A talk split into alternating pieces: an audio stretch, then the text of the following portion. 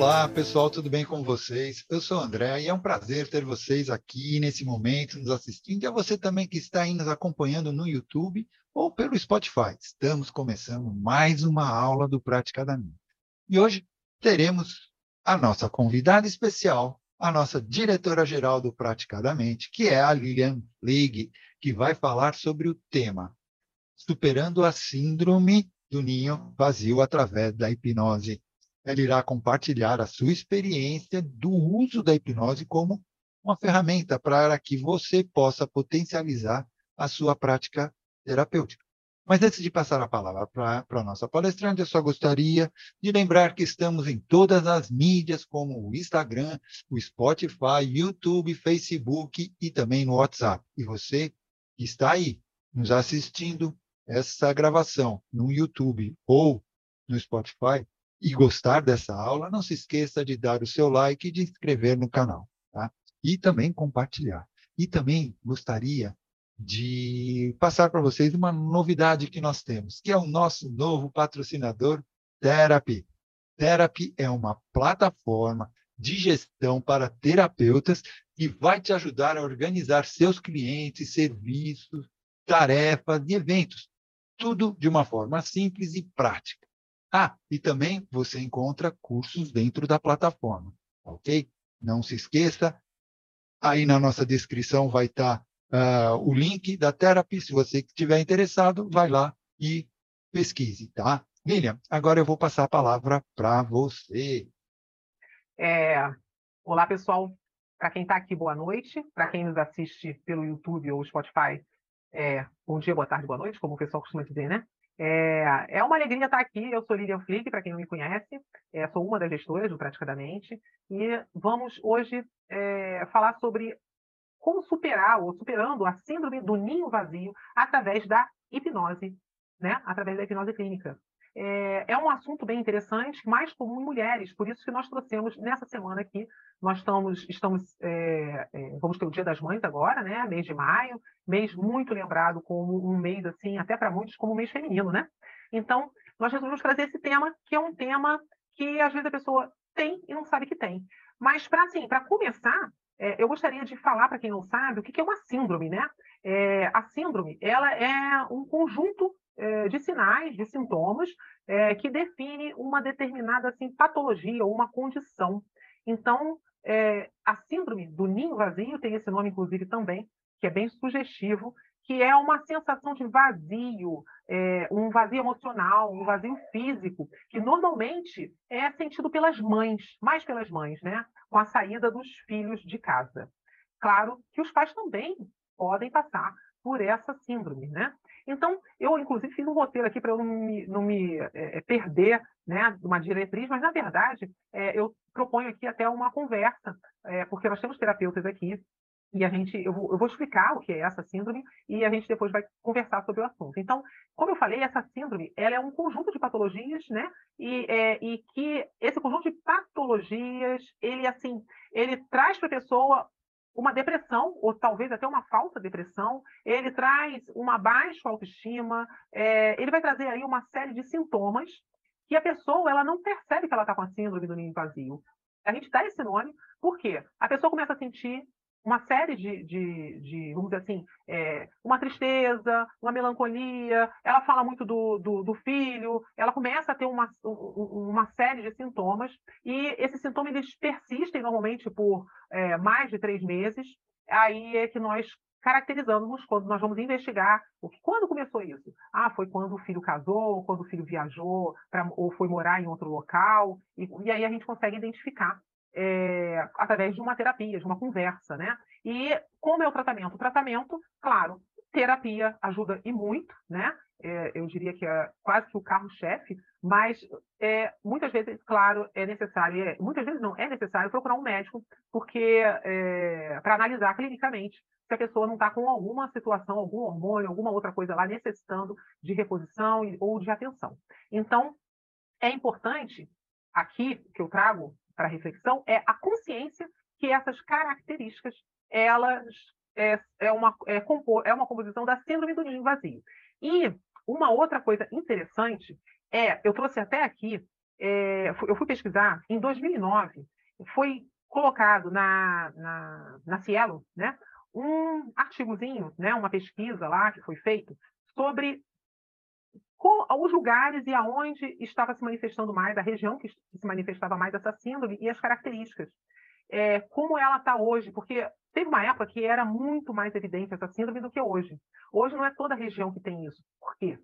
Porque hoje os filhos, é, eles, é, as mães, na verdade, não os filhos, as mães, elas estão indo trabalhar fora, elas não ficam só em função do filho, porque antigamente, normalmente as mães, as mulheres, elas, por isso que é mais característico das mulheres, elas ficavam muito em contato com o filho. Ela parava de é, ter a vida dela, de se cuidar para cuidar do filho.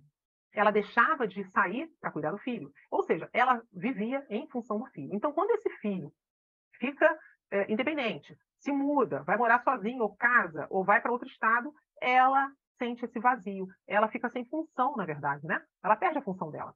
E isso, hoje em dia, não é tão comum, porque normalmente a mulher ela está trabalhando, ela tem uma ocupação, ela tem uma função, não é só o filho.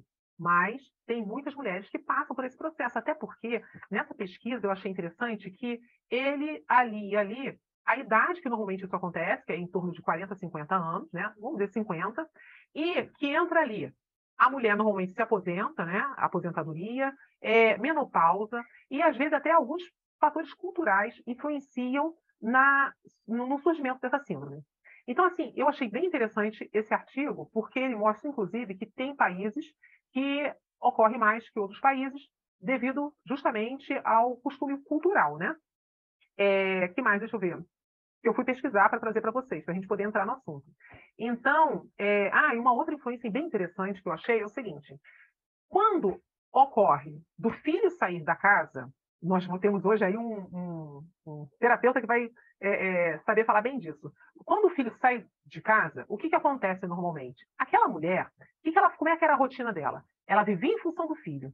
Muitas vezes, ela, além de deixar de fazer as coisas dela, ela deixava de se cuidar. Ela é, não tinha mais a relação é, com o companheiro como antes do, do filho. Não só a relação sexual, vai, ela vai começar, ela se afastar né? E, e, há um afastamento do casal, né? Então, quando o filho sai de casa, eles têm mais tempo. E aí? O que fazer? E aí surge uma questão para a mulher. Não é só a questão de ela não ter mais a rotina sexual como tinha antes. É também a questão de ela se olhar e ver que ela não tem o mesmo corpo e ela não está do mesmo jeito antes do casamento, ou na época do namoro, ou na época que a vida sexual era mais ativa. E aí ela se olha e ela se julga. E às vezes isso faz com que também crie um afastamento. E ela cria uma evitação com relação ao marido. E aí entra aí uh, uma série de, de, de, coisas, cada caso é um caso. E, mais uma vez, é, é, é uma situação que a terapia ajuda muito, a hipnose principalmente, né? Como é que a terapia uh, e a hipnose vai ajudar? Ela vai ajudar é, aumentando a autoestima, ela vai ajudar é, é, tirando a pessoa da, aquela importância que ela dá para certas coisas que não são tão importantes assim, e uma série de outras coisas lá, mudando o foco e a visão, porque é aquele negócio, né? Hipnose é foco, concentração, e aí você tira o foco daquilo que te incomoda, daquilo que não é necessário, e você consegue, assim, ter uma mudança de vida, uma mudança de emocional, uma melhora emocional. Então, assim, é, são itens bem importantes e que nós, como terapeutas, temos que ver, temos que estudar, temos que observar, que às vezes a gente pega uma pessoa que vai, ela não vai, olha, veja bem, a pessoa não vai procurar a terapia porque, olha, eu vim aqui porque eu estou com a síndrome do ninho vazio. Não. É, eu vim aqui porque a minha vida com meu marido está horrível, eu vim aqui porque eu estou depressiva, eu vim aqui porque eu falo mais da mulher, porque normalmente é, é a mulher que faz esse papel, ou fazia principalmente, mas Lembrando que tem muitos homens, tem homens que cuidam do filho, tem muitos homens que fazem esse papel, né? E aí a pessoa vem, chega lá, olha, eu vim aqui porque eu, tô, eu, eu não consigo fazer isso, eu não consigo é, ter ânimo para fazer as coisas da minha vida, e vão aí outras coisas mais. E aí, quando você vai investigar, quando você vai ali uh, durante a terapia, você percebe que o que ocorre com essa pessoa é uma síndrome do ninho vazio. Então, isso é importante para nós, terapeutas, e também para as pessoas que não são terapeutas e que percebe que está se sentindo fora do contexto é, de uma forma geral, meio perdido, e que pode procurar um tratamento adequado. Bem, é, isso é todo um, um, vamos dizer assim, uma, um inicial de uma explana, explanação é, que eu trouxe para as pessoas, né, que na verdade, como já estávamos conversando em off aqui antes de começar a gravação, nada mais é do que a gente cuidar de uma pessoa que ela está sentindo uma certa solidão, né? Que foi o que o Irmo falou agora há pouco. Então, assim, é, eu agora gostaria de abrir para os colegas terapeutas é, participar aqui com, conosco, né? Se tiveram já alguma experiência assim, se já trataram de alguém assim, se já passaram, é, até mesmo tem gente que tem terapeuta, gente, terapeuta é gente. Terapeuta também passa por algumas situações, já passaram por essas situações. É, o que vocês podem contribuir? Eu falei já aqui, já citei que o Irmo, em off, já contribuiu duas vezes, é, né? Então eu estou trazendo aqui, abrindo aí para que vocês contribuam aí com a, a experiência de vocês. Quer começar, Irmo? Então, a síndrome do ninho vazio, é, eu acredito muito que países que têm uma ligação mais forte com o filho, né, é, que são países latinos, os, o, a Europa também, é, na Europa, uma pessoa com 35 anos é jovem, né? Agora, Estados Unidos, por exemplo, que a, ali já tem culturalmente uma ideia de que o filho vai para a faculdade e o casal já pode começar a pensar em fazer planos para viver uma, as, as, viagens, né? eu acho que já sofrem menos. Mas uh, o ponto que você colocou de que a mulher que se dedica exclusivamente a isso, realmente, quando o filho vai para a faculdade ou sai de casa, ela perdeu a função, né? É, tem um, um, livro do Gaiarsa que fala respiração e angústia. Ele trabalha um pouco essa questão da mulher, né, da mãe, quando ela assume o papel de mãe, né, ela deixa de ser mulher para virar mãe. E aí a mãe ela tem toda uma conotação é, simbólica muito diferente, né, é, da mulher que casou, né? Então a, a mulher quando tem essa transformação, né, de mãe para mãe, até o marido aceita essa transformação e muda o comportamento, né? É muito interessante essa, essa, essa característica. E isso vai se refletir exatamente quando o filho acaba deixando lá, porque o marido aí já uh, se adaptou com uma figura da mulher mãe, né? E aí como é que ele volta a ter a mulher mulher? É bem interessante a sua colocação. É, e você me fez lembrar o seguinte, que é, na pesquisa feita é, com relação a isso, a época que o homem normalmente acaba indo para a traição, e aí a mulher ela começa a perceber isso, que às vezes ela não percebe, porque ela está envolvida na criação do filho, é nessa fase. E aí o que, que acontece? Entra, começa aí a entrar, é, vamos dizer assim, os transtornos, o, né? É, a começa, porque ela se vê, é, primeiro que ela se vê diferente é, fisicamente como ela era quando ela se casou, quando ela começou a relação, quando ela tinha uma vida sexual mais ativa antes de entrar e ficar só uh, cuidando do filho, né? E ao mesmo tempo que ela se olha, ela percebe que ela, é, ela não consegue voltar a ter aquela rotina. E o marido, que está acostumado a ver a, a, mulher como mãe, também tem essa dificuldade, e aí ele vai procurar fora o prazer, porque normalmente é, é, também tem isso. Uh, é uma idade que o homem ele está mais é, é, ativo. Né? É, nós estamos falando, teoricamente, numa faixa de 50 anos. 40, 50 anos, né? Vamos dizer 50 anos, essa faixa em que a parte sexual também está no auge, né? Então, acaba criando aí uma série de, de situações que às vezes a pessoa não consegue entender o que está acontecendo, né? E é aquele negócio que eu falei no início, é, a, a terapia é, não é só a questão de você ir no médico, ah, eu estou passando mal, estou sentindo, sei lá, né? Começa a dar dor de cabeça, começa a dar um monte de coisas. É você olhar essa parte é, emocional, em que as pessoas, a pessoa às vezes acha que está com depressão, inclusive, e na verdade ela não está com depressão, ela está, na verdade, vendo a situação dela e perdida e muito triste, né? É... é, é interessante você está falando que nem Gaiarsa, ele é bem radical com isso, né?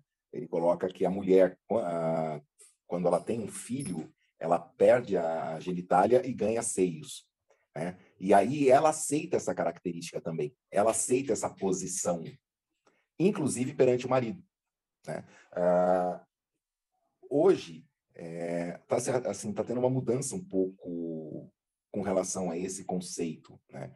Mas é bem, é bem menos, porque a mulher trabalha, então uh, ela não tem tempo para acontecer esse processo, muitas vezes, né? Uh, mas alguns casais que ainda conseguem é, esse projeto, né, de o marido trabalha e sustenta e a, mãe, e a mulher cuida da educação dos filhos, porque vai dar uma educação mais saudável, vai ter mais atenção e tudo mais, uh, acabam caindo exatamente nessa mesma armadilha. Exatamente. É, o que, que acontece? É, hoje, na maioria, né, numa boa parte da, da, da população, né, da, da, de lugares diferentes, inclusive, é, o casal trabalha, né, os dois trabalham, né? E aí acaba, muitas vezes, até quando se separam, tem guarda compartilhada, é, é, começa a, a, aí já, já muda essa situação, né? Mas mesmo o casal que, que tem, esteja separado com guarda compartilhada, é, acaba tendo uma rotina. A pessoa acostuma. O, o, o, eu acho que a questão toda aí é que as pessoas acostumam, às vezes, numa rotina, e quando ela vê que aquela rotina é, porque tem algumas pessoas que gostam né, de estar naquela, naquela função. Quando ela vê que aquela rotina é, não existe mais, ela se sente, às vezes, ela não, ela não preparou o terreno dela para fazer outras coisas, e aí ela é, não construiu, né? E aí ela começa a, a, sentir um vazio. Né? Às vezes a pessoa fala assim, ah, eu sinto um vazio, não sabe por que, que sente o vazio. E, e, muitas vezes é isso. Né? A pessoa ela não soube lidar com a mudança. É, ela não soube criar vamos dizer assim, outras pontes, outros grupos, né? É, outras relações. E, e, muitas vezes, sabe o que, que acontece? Muitas mães começam, quando fomos com um filho que ele vai querer morar, morar sozinho, ou que ele vai querer ir para outra cidade por causa de trabalho. A mãe começa a colocar no filho medos.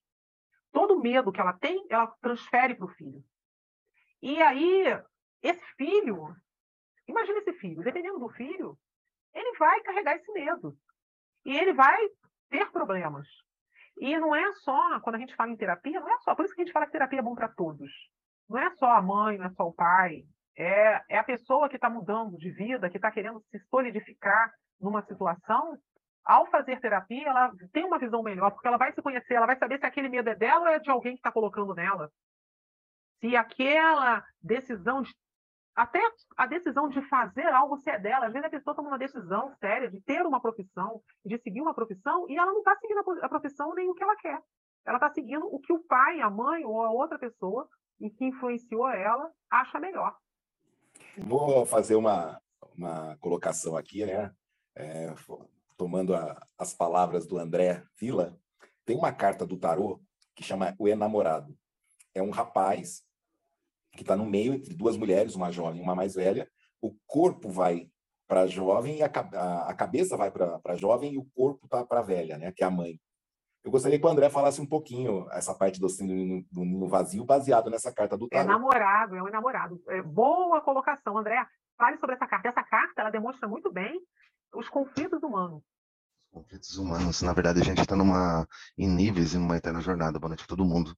É, obrigado, irmão por ter feito a referência ao, ao tarô, né, ao símbolo da, do hexagrama, que é o símbolo de seis pontas, onde fala que o equilíbrio é a junção do triângulo para baixo e do triângulo para cima, e o equilíbrio do masculino e feminino. E vai cair direto no deck dos enamorados. Porque o namorado, é o, quando a gente fala de namorado no, no tarô, a gente, nossa, pelo menos pelo conhecimento que, que me cabe, é que a gente está no, no aflorar da vida. E o aflorar da vida é deixar o velho para trás e escolher o novo e você acaba fazendo escolhas. Então você tem que decidir, a mãe ou a esposa, né? É, são, são decisões que a gente faz que levam a gente ao próximo nível. Então, a gente conhece muitos homens maduros de 40, 50 anos que ainda estão carregando a mãe, né? Ela simbolicamente tem a necessidade de ser amamentado, de ser acolhido e tudo mais. E o Seis ele fala sobre isso, né? Sobre sobre escolhas da, da sexualidade, da vida, do desfrutar da vida, né? Do, do, do se alimentar, de experienciar. Eu Interessante, acho... hein, André? Não sei se você tem essa carta aí à mão, se as pessoas quiserem ver, você puder mostrar, porque eu diria que essa carta ela simboliza muito bem a, síndrome do ninho vazio, que é justamente quando você está é, é, é tá fazendo essa mudança, né, André? É. Do novo para o velho, tá, tá, é uma transição, né? E é, é, é, quem não sabe, a, a, o enamorado é, é, é que número mesmo? É o seis, o enamorado? Seis. Seis, né? É. O, o síndrome do ninho vazio é quando você completa a sua missão e você olha para para a missão e falar assim, e agora, para que, que eu servo? Para que, que eu sirvo? Então, a síndrome do ninho vazio é como o. Ai, que tá pound. É isso. Bora lá, aguenta aí. O André vai mostrar agora é, essa carta, que ela é uma, é uma simbologia, é bem interessante. Ela fala muito sobre tudo isso, né? O, a síndrome do vazio fala de um, de um vazio existencial que a gente vive e que são escolhas que a gente faz. Né? Então, existe uma, uma, uma, necessidade de evolução. Então, você tem uma proteção, ou seja, você tem a intuição de que é o momento. Você sente o desejo de ir para o mundo, mas ainda não sabe sair da casa. Isso na perspectiva de quem precisa. Né, Alan? Isso, deu, deu para ver bem a carta. É. Dois caminhos, né? Então, ela é protegida pelo sol, ela é guardada pelo anjo, ela tem uma referência simbólica de, de Adão e Eva, né? De, de escolha da sexualidade, do aprender, de descobrir, dos impulsos de Gaiarsa, que ele fala, né? Ele fala sobre, sobre as dificuldades que você vai enfrentar com a, a montanha, mas é uma carta toda clara. Então ela fala que não é uma, uma carta de, de escolha de peso. É Exatamente. isso.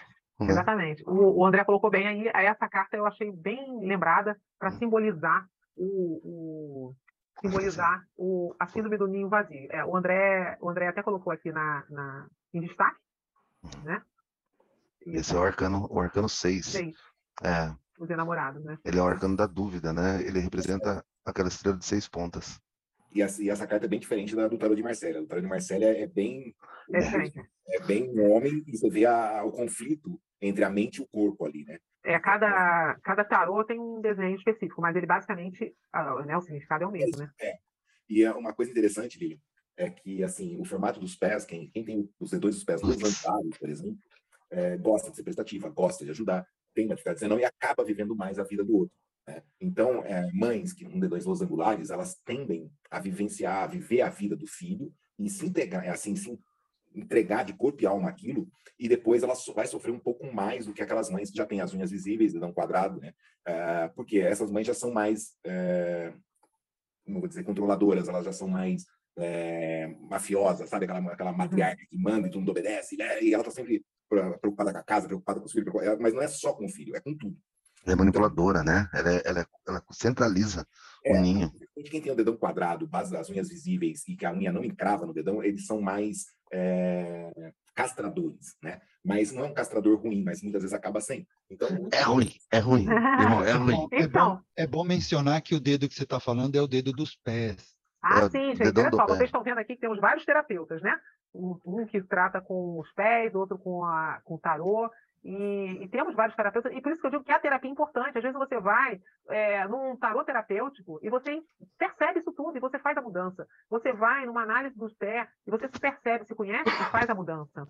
É, então, é, é, é, até bom compreender, porque às vezes você tem amigas que estão na mesma faixa etária e você está sofrendo aquilo e a sua amiga não. Porque a, o perfil psicológico da sua amiga é totalmente diferente do seu. Né? Exatamente. Né? Então, e a sua amiga não vai conseguir compreender o seu vazio porque ela não está sentindo aquilo. Perfil dela é diferente, né? Exato. Então, cuidado quando você conversa com outra pessoa, porque às vezes o perfil daquela pessoa que você está é, conversando e pedindo às vezes auxílio não é não, não tem nada a ver com o seu e você acaba se sentindo ainda mais culpada, né? E esse vazio vai aumentar ainda mais pela culpa agora de que é só eu que estou sentindo isso, e, não, e assim, é uma, uma premissa errada. Então, assim, a terapia sempre vai ser um ponto de partida, porque quem pode compreender o seu universo é você mesmo. E o seu universo é seu, ele não tem nada a ver com o da sua amiga. É, então, deixar bem claro isso, a síndrome do vazio existe, sim, maior e menor grau para todo mundo, só que tem personalidades que elas, assim, é, os filhos era mais uma coisa durante o dia dela. Não era só o filho, ela, ela não entrega aquilo. Né? Aí entra, inclusive, aquele negócio é, mulheres que amam demais. Né? Geralmente também é, o foco é o marido, mas não, muitas vezes também o foco é o filho. Exatamente. É, para você ver como o autoconhecimento é importante. Você se conhecer, conhecer seu perfil, conhecer seu sistema, conhecer o meio que você vive. É muito importante. E você pode se conhecer melhor através de vários processos terapêuticos. É, é, é, muito importante você fazer e recorrer a diversas terapias. E tem uma outra situação bem importante que a Maria Inês colocou ali no grupo, é, aqui no, no chat. Por isso no chat, ela falou o seguinte: que no grupo da terceira idade, aqui de Maricá, muitos idosos chegam com depressão, com esse sentimento de ninho vazio. E com o tempo vai construindo novos grupos e é comum ouvir que é, renasceram. Então, vejam bem, olha, qual é a característica da síndrome do ninho vazio? É quando ocorre essa mudança e passa um mês, dois meses, três meses, passou de três meses e você continua naquela, naquele, naquele sentimento de vazio, né? É, é, então, o que acontece? Você, o ideal é, é, procurar fazer a mudança. Você não consegue, não entende, não sabe o que está acontecendo? Procura terapia. Você, ao fazer parte de novos grupos, porque senão isso vai se perdurando. Aí a pessoa fica lá depressiva, passa anos, aí de repente alguém convida ela para um grupo, ela não quer ir, aí ela resolve ir. Quando ela vai para esses grupos, ela renasce. Por que, que ela renasce? Porque ela sai, ela, ela, ela cria é, é, objetivos, cria um grupo, participa da, né? E isso faz com que ela renasce, como a Maria Inês falou ali. Eu, que, eu quero discorrer um pouco em cima do, do comentário da Maria Inês, rapidinho, assim, ó. O, o que faz uma família adoecer? É o amor. Né? O que faz uma família curar também é o amor. Quando nós pensamos que aquilo que faz uma família adoecer também é o que faz curar, o que motiva um amor de uma família adoecer e o que motiva ela se curar? Na verdade, é a funcionalidade dela. Né? Ela sai da funcionalidade quando ela começa a adquirir traumas. Provavelmente, quando ela tem essa, essa, esse escopo, escopo né? todo de, de dor e de, de, de, sentimento, é que ela já traz da família de origem dela, dos pais, assim, né, aprendido, é, esse comportamento. Então, ela, ela tem uma dor aguda tão grande de abandono, porque é quando o filho sai, quando aquilo vai embora, e ela já viveu aquilo, já está impresso na memória dela. Né? Os filhos saíram, ela sabe que precisa, mas ela quer segurar. Isso causa uma capoteira, assim, o pessoal vai capotando então, dentro do que nós estamos conversando é, em relação ao ninho vazio, porque senão eu fujo, né, irmão? A gente dá, dá umas borboleteadas boa, né? É sempre bom pensar como é que você está dentro da situação, da emoção da sua família em relação ao amor. Né? Se você está sendo vista. Se, quando você prepara uma janta, sua família vai chegar no final do dia, elas vão celebrar o seu trabalho em casa, porque você ficou lá preparando, cuidando. E não é só a mulher, não, tá? É os dois, é a relação. É, se tiver filhos, os três, quatro, como funciona a relação da família, né? Porque cada um está numa faixa etária, cada um vai vivenciando coisas diferentes, e para você colocar em função o que é o, a, né, a finalidade do amor, é difícil demais, né? É muito difícil. É uma grande, uma grande maioria também, às vezes, vê isso como obrigação. Ah, chega, que nem você acabou de falar, que vão é, comemorar o, o, o, o que a pessoa fez para o jantar, por exemplo, né? É... Mas não, às vezes a pessoa, a, a, família vê aquilo, aquele jantar como obrigação, tem que fazer, tem que dar para todo mundo aí e acabou. É verdade. É, é, não, não, faz aquilo um evento, né? É, é não compartilha a, aquela situação, né? É, e é, é, aquele negócio também, é, é, fazer coisas diferentes, se propor a fazer coisas diferentes, né? É nem fazer coisas só diferentes, é se propor a, a, a assim, quando você fala da hipnose, a hipnose ela passa por um processo de autodescoberta, né? E nessas autodescobertas, você vai perceber o quanto das suas carências você projetou no seu filho, você projetou no seu marido. Era isso. Né? Porque o que acontece? Ah, vamos supor, ah, eu tenho dois filhos, o primeiro foi faculdade, foi fazer faculdade fora, no outro ano o outro foi também, ficou só eu e meu marido. A tendência daquela mulher é que tem essa essa característica de, de viver a vida do filho é passar a viver a vida do marido.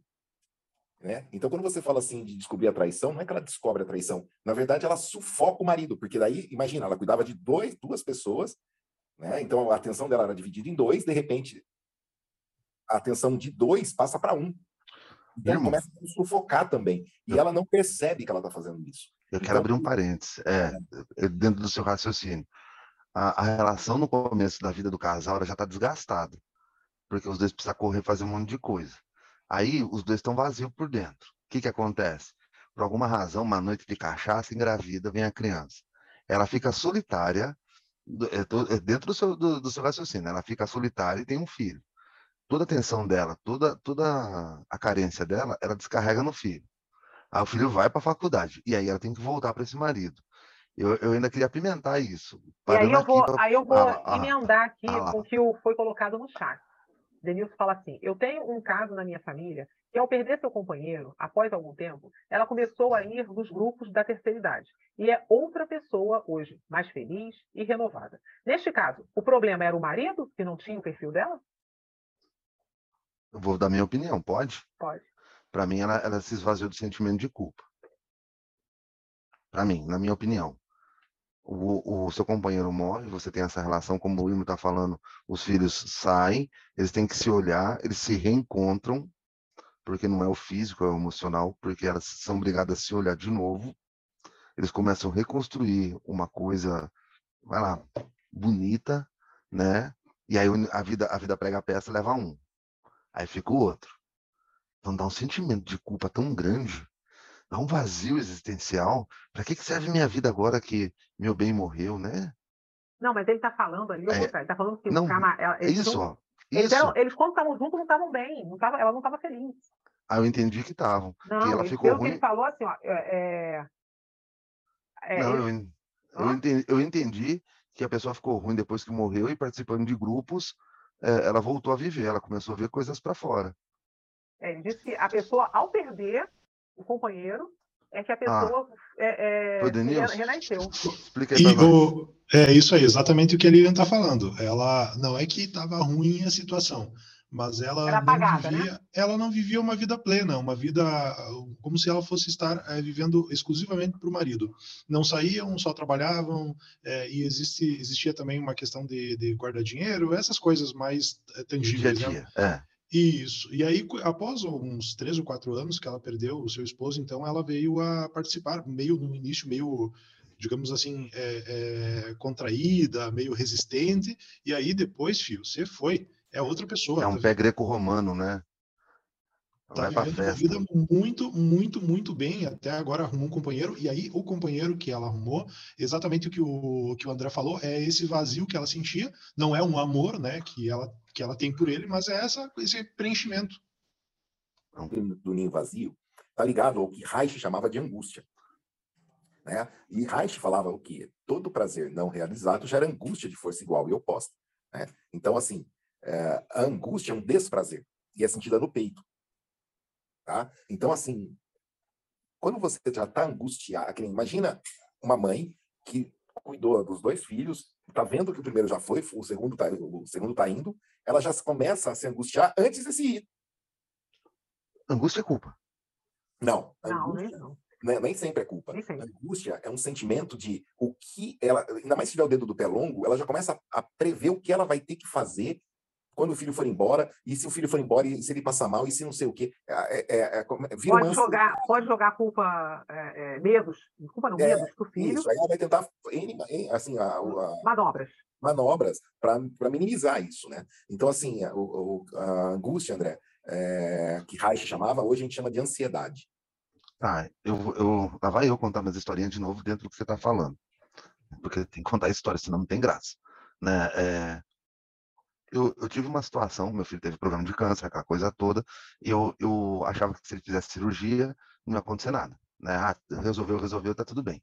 Então, vivia num estado de alerta tão grande em relação ao problema de saúde dele, que era uma neoplasia, não é bem câncer, mas segue o jogo, né? Eu acho que eu passei seis anos, seis anos, ou mais, nesse, nesse estado de pressão em relação é a angústia, angustiado. É, eu estou entendendo, é por isso que eu estou explicando, contando essa história de novo, outra vez, né?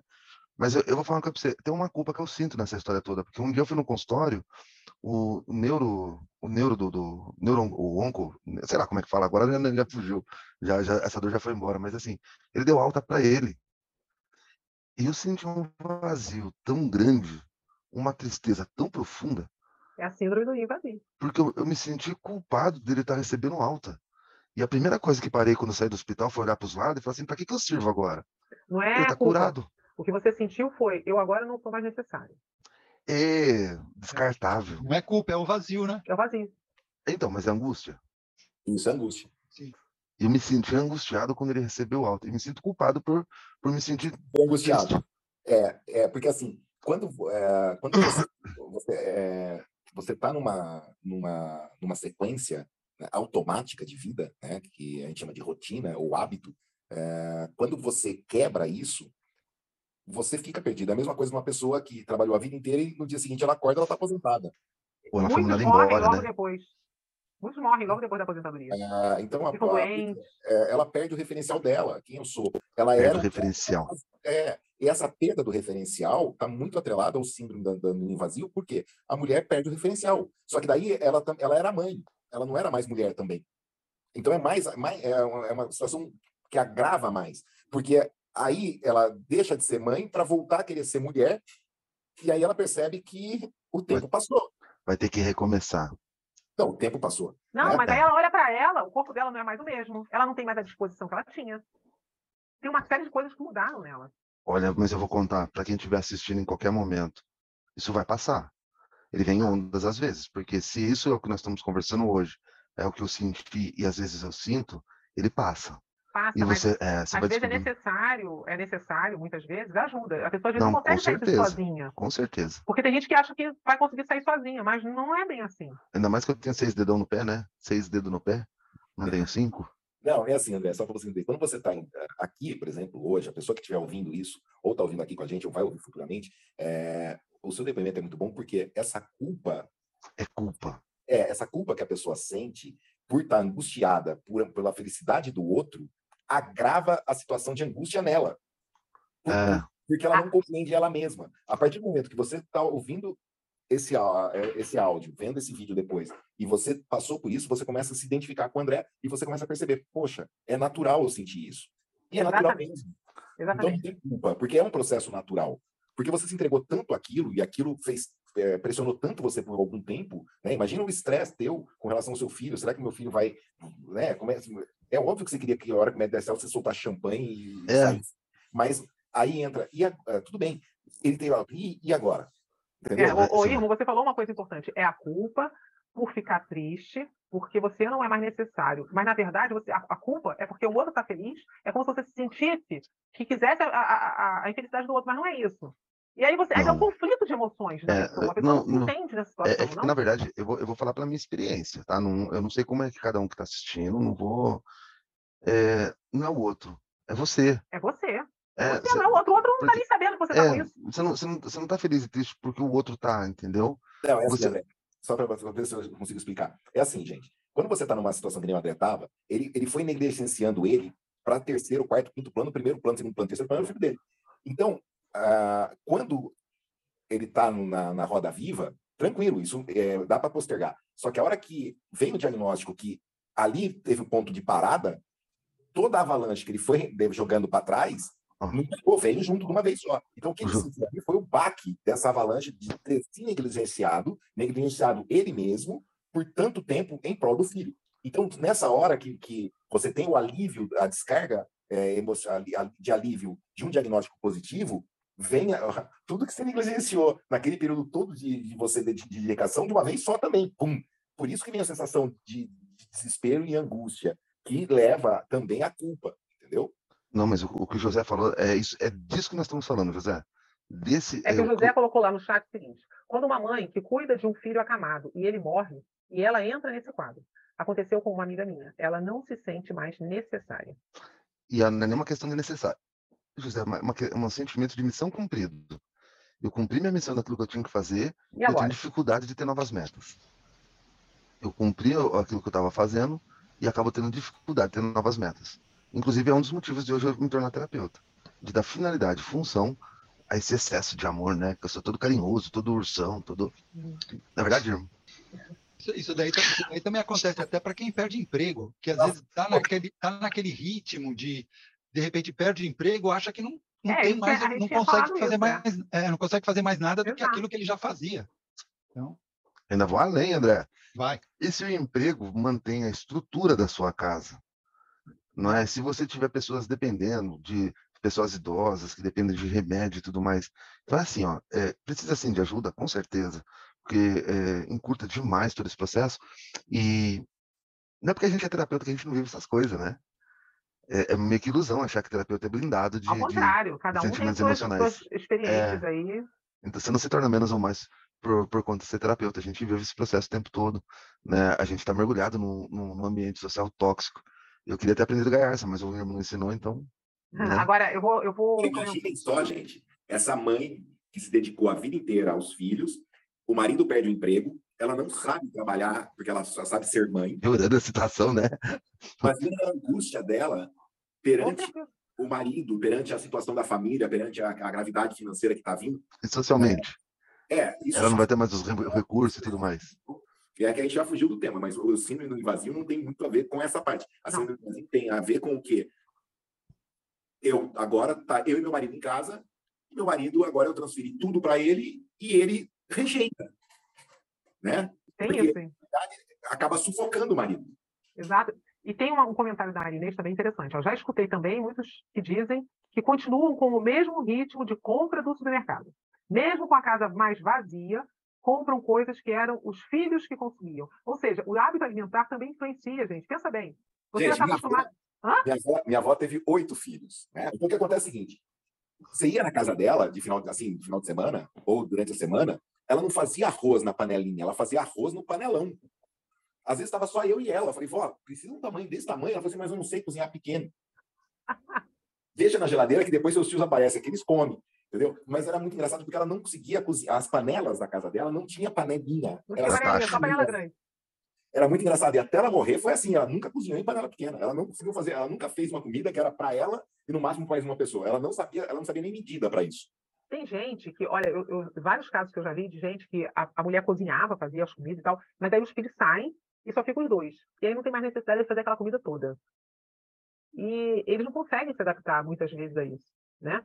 ou porque, ah, não, não quer comer congelado, não quero comer o que está na geladeira. Eu, eu, eu soube, assim como a Inês, eu, eu já soube pessoas que passaram a, comer, a comprar a, a comida e pararam de fazer comida. Porque os dois comiam pouco, então não tinha necessidade de ficar fazendo comida, né? Então, para você ver como uma mudança é, teoricamente normal, uma mudança né, que acontece na vida de todo mundo, muitas vezes acaba influenciando é, é, e modificando totalmente a estrutura de um, de um lar, né? o relacionamento e uma série de coisas mais. É bem interessante é, essa síndrome, né? As pessoas entenderem esse funcionamento do que nós, de tudo que nós falamos aqui. Por quê? Porque se você sabe o que é, você às vezes você vai num médico falar assim, olha só, eu acho que eu tô, é, a pessoa vai com uma patologia lá específica, né? e eu estou muito triste, eu acho que eu estou até ataque cardíaco, a pessoa começa a ter sintomas físicos. E aí a pessoa vai no médico, aí quando ela vai no médico, o médico examina e tal, não tem nada, não tem nada, e na terapia ela encontra, ao fazer uma análise, que o que ela tem, ela tem desde aquela época que o filho saiu de casa, tem desde aquela época que aconteceu aquele fato, e aí ela pode ter a possibilidade de ter uma vida melhor, né? Ela entende e conhece toda essa, essa estrutura, né? Pode falar, André. Eu queria, antes da gente terminar, eu queria fazer uma pergunta. Hum. Já, já que você falou que chega uma pessoa com, esse, com esses sintomas, né, do ninho vazio, tendo todos esses sentimentos, o que, o que poderia ser feito para para para essa pessoa? É. Que, que poderia ser feito, que, é, que nem você feito? falou, que nem você Olha, falou. Chegou essa pessoa. É, que foi no médico e tal, que nem você estava comentando. Aí chegou para um terapeuta e, e acabou descobrindo esse. O recurso. Ótimo. Então, qual o recurso que nós podemos dar para essa pessoa? Normalmente, o que nós fazemos? Nós ajudamos a pessoa a ela olhar a estrutura dela, porque cada pessoa tem um funcionamento de um sistema. Nós conversamos com essa pessoa, ajudamos aquela pessoa a se ver, porque ela parou de se olhar. A se olhar. Né? A olhar o que ela gostava e que ela não faz mais, a olhar é, é, coisas que ela fazia, é, coisas simples, às vezes até a comida que ela comia e que ela passou a comer diferente porque o, o filho ou, ou, as pessoas comiam de forma diferente. O gostar, às vezes ela gostava de ler livro, ela nunca mais pegou livro para ler. Ela gostava de, ela, ela, tinha, começou a tocar um instrumento e de repente ela parou de, de, de fazer aquilo porque ela gostava de pintar, não fez mais isso. Então você faz a pessoa se olhar, um tempo como ela vivia bem, que ela sentia bem, e um processo que fez, e você faz. É como se você é, é, desenrolasse um rolo e colocasse ele em ordem. Ajudasse, na verdade, nós não colocamos, nós ajudamos a pessoa a ver e perceber isso. Veja bem, porque você não pode determinar o que a pessoa tem que fazer, porque cada um tem um sistema. O terapeuta não tem como determinar, ah, faz isso e faz aquilo. Não. Tem que olhar para a pessoa, ver como é o sistema que ela funciona, ajudar ela a ver isso e ajudar ela a se recolocar daquela forma dela, típica dela. Você sabe, Lilian, você falando isso, me veio à mente uma, uma historinha que o, o mestre, né, bem velhinho, já estava para morrer. Aí o discípulo chegou e falou assim: Mestre, eu estava com o senhor durante 50 anos, o senhor me passou todo o seu conhecimento. Existe mais alguma coisa que o senhor queira me passar? Ele falou assim: Sim. Abriu a boca e falou: Olha, olha minha boca. Aí ele foi lá, olhou. O que você está vendo? Falou, senhor, não tem dente, eu estou vendo a sua língua. Ele falou: Exatamente. Os meus dentes não estão aí porque eles eram rígidos. Então eles foram quebrando. Mas a minha língua, ela não é rígida, ela é flexível. Então ela continua aí. Então seja a língua, seja flexível. Então a, a função do terapeuta é mostrar para aquela pessoa que ela é língua, que ela pode sim ser flexível e adaptável ao meio. E agora está na hora dela se adaptar novamente. Então não é nem reconstruir, como colocar, porque a reconstruir indica que eu tenho que demolir algo. Sim, é verdade. Não, eu tenho que simplesmente me moldar para uma nova fase de existência. Né? E esse moldar exige o abandono de certas, certos hábitos, e todo mundo sabe que criar um novo hábito é mais fácil do que é, descriar um hábito já, já é, arraigado. Exato, exato. Então, uh, o processo é, assim, é doloroso, é um processo é, que vai ter relutância, né? mas se a pessoa não perder o foco de que ela é uma língua, ou seja, ela tem que ter essa flexibilidade, ela consegue vencer com certeza todo todo o processo aí e começar uma nova uma nova fase, né? Como algumas pessoas já relataram aí, ah, eu entrei num grupo e graças a Deus eu, eu me renovei, eu, eu fiz tal coisa e como é que é? eu conheço uma pessoa que começou a caminhar e se encontrou na caminhada, né? Então assim, cada se você se permite ser flexível, você consegue se adaptar a N coisas que você achava que antes era impossível. É verdade. É verdade. A flexibilidade de ser, assim, é, ser igual água, né? O erro que você está falando também é uma metáfora que o pessoal usa, né? Estou moldando a situação, né? É, essa é, é, o melhor caminho. É, é, e se, se, conhecer, né? Como você, é, vocês viram aqui, é, as terapias ajudam, ajudam muito a gente a se conhecer. Ao nos conhecermos, a gente consegue saber qual a melhor decisão e qual o melhor caminho para a gente seguir, né? Porque você, quando você não se conhece, né? É aquela história da Alice, né? Se você não sabe o caminho, qualquer caminho serve. Então, o ideal é você é, saber, se conhecer e para você saber para onde, é, que caminho seguir, né? É, bem, é um caminho sem culpa, né? Porque assim, ah, todo mundo vai desse lado, tudo bem. Todo mundo está indo desse lado, mas eu estou indo desse lado por causa disso, disso, disso. É, a pessoa que consegue entender, ela consegue explicar para as pessoas. Agora, quem não se compreende, não se explica nem para si mesmo e sofre. Né? Exatamente, exatamente. O, o, o Denilson comentou aqui, é, é, vou ler o chat aqui para a gente tem que começar a encerrar, já tem mais um tempo, né? Uma hora. É, ó, vai dar uma hora já, eu acho. É, e, e, o, e, se o parceiro não está preparado e não sabe lidar? Acontecem, acontecem as brigas e até separação. É, quando, quando, é, quando tem essa, essa síndrome do ninho vazio, às vezes uma, o, o, companheiro realmente não sabe lidar com a situação. É o que nós realmente tínhamos comentado aqui, né? Ele às vezes não, não consegue, o, o, o, marido não consegue lidar com a situação, e aí, é, é, é se a pessoa não. É, é a mulher, né? Ou a pessoa que está com problema, se ela não, não procurar ajuda, se ela não, não tentar resolver, está fadada a separação. De qualquer jeito, viu, o, o Denilson? Isso é verdade. Já não está dando bem de um jeito, não está dando bem do outro, isso é só uma gota no copo d'água cheio. Exatamente. Esquenta a cabeça com isso, não, vai dar ruim mesmo. É. Então é isso. É, Andréia, é, eu acho mais alguém gostaria de fazer algum comentário, alguma contribuição. Fiquem à vontade. Reconstru... A, a Maria Inês falou reconstruir é igual a revigorar, se recolocar com vigor. Então, é, reconstruir tá, é isso. Tá parecendo um do vigor, né? É revigorar, se, re, se recolocar com vigor. Então, vamos nos recolocarmos com vigor na nova vida que se apresenta à frente e aí vamos viver melhor, né? A Grace está falando, meu ninho Hã? está cheio. Ah, eu não... ah, ninho! Ninho está cheio por muito tempo. Tá cheio ela ainda está. Ela ainda está. É, é, ela está cheia com, com, o ninho dela ainda está cheio, ainda não esvaziou não, né, Grace? O meu ninho também está cheio. Eu tenho um bebê, né, de um ano, então assim. É, já vai demorar muito. É, a, a, o, o, o Gleide, eu sempre tive essa preocupação para quando a minha filha, ainda mais que é filha única, né? Quando sair, eu, eu, eu tô sempre fazendo várias coisas e tal, para justamente não entrar nessa síndrome, né? Porque é uma delícia, ainda mais, ainda mais se você curte ser mãe. Aí o negócio pega, porque tem, nem toda mulher, gente, tem uma outra detalhe, nem toda mulher gosta de ser mãe. Nem todo mundo é obrigado a gostar. Exato, isso é importante ser falar. mãe tem que gostar. E tá tudo bem. Tem não. gente que cumpre a função, mas não gosta. aí tá tudo bem. Agora, aquela que gosta, igual eu, que gostava de dar mamar, gostava, de, é, e agora eu gosto de fazer parte, eu gosto de participar, entendeu? Lilian, fazer festa de aniversário é uma delícia. Então, quando você gosta dessas coisas todas, aí a gente, com certeza, a gente tem que se preparar, porque a gente vai sentir. A gente vai sentir, é um fato. Mas se você se prepara, você não sente tanto, você só vai ficar naquela, naquela coisa assim no início e depois vida que segue, entendeu? Depois a vida que segue. E é, e é assim que a gente tem que ser. Por isso que é bom conhecer o que, que é, o que, que é essa síndrome, o que, que os sintomas e tal, aonde procurar ajuda se for preciso, a gente já preparar o terreno para não cair numa situação dessa, entendeu? É muito importante.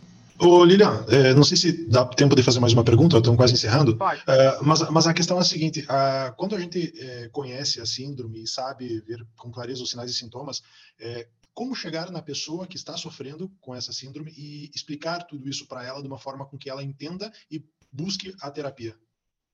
Bem, você pode conversar com a pessoa é, que existe essa síndrome, você pode falar com ela agora.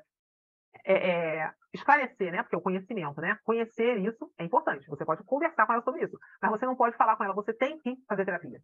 Você simplesmente fala, olha, isso daí, você está parecendo que você está com uma síndrome. Eu vou falar. Aí você comenta o que é, se a pessoa, ao meu ver, quiser, porque a gente não tem como forçar alguém a fazer terapia. Não Sim. vai funcionar.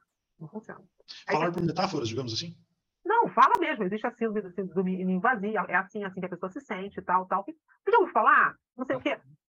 Eu tenho uma amiga, ou então você fala assim, o melhor recurso é esse. Eu tenho uma amiga minha, nossa, ela está passando por uma situação. Você já ouviu falar? Síndrome do vazio. Ela foi no médico e ela tem isso, isso, isso. Aí você está falando de alguém, não é a pessoa.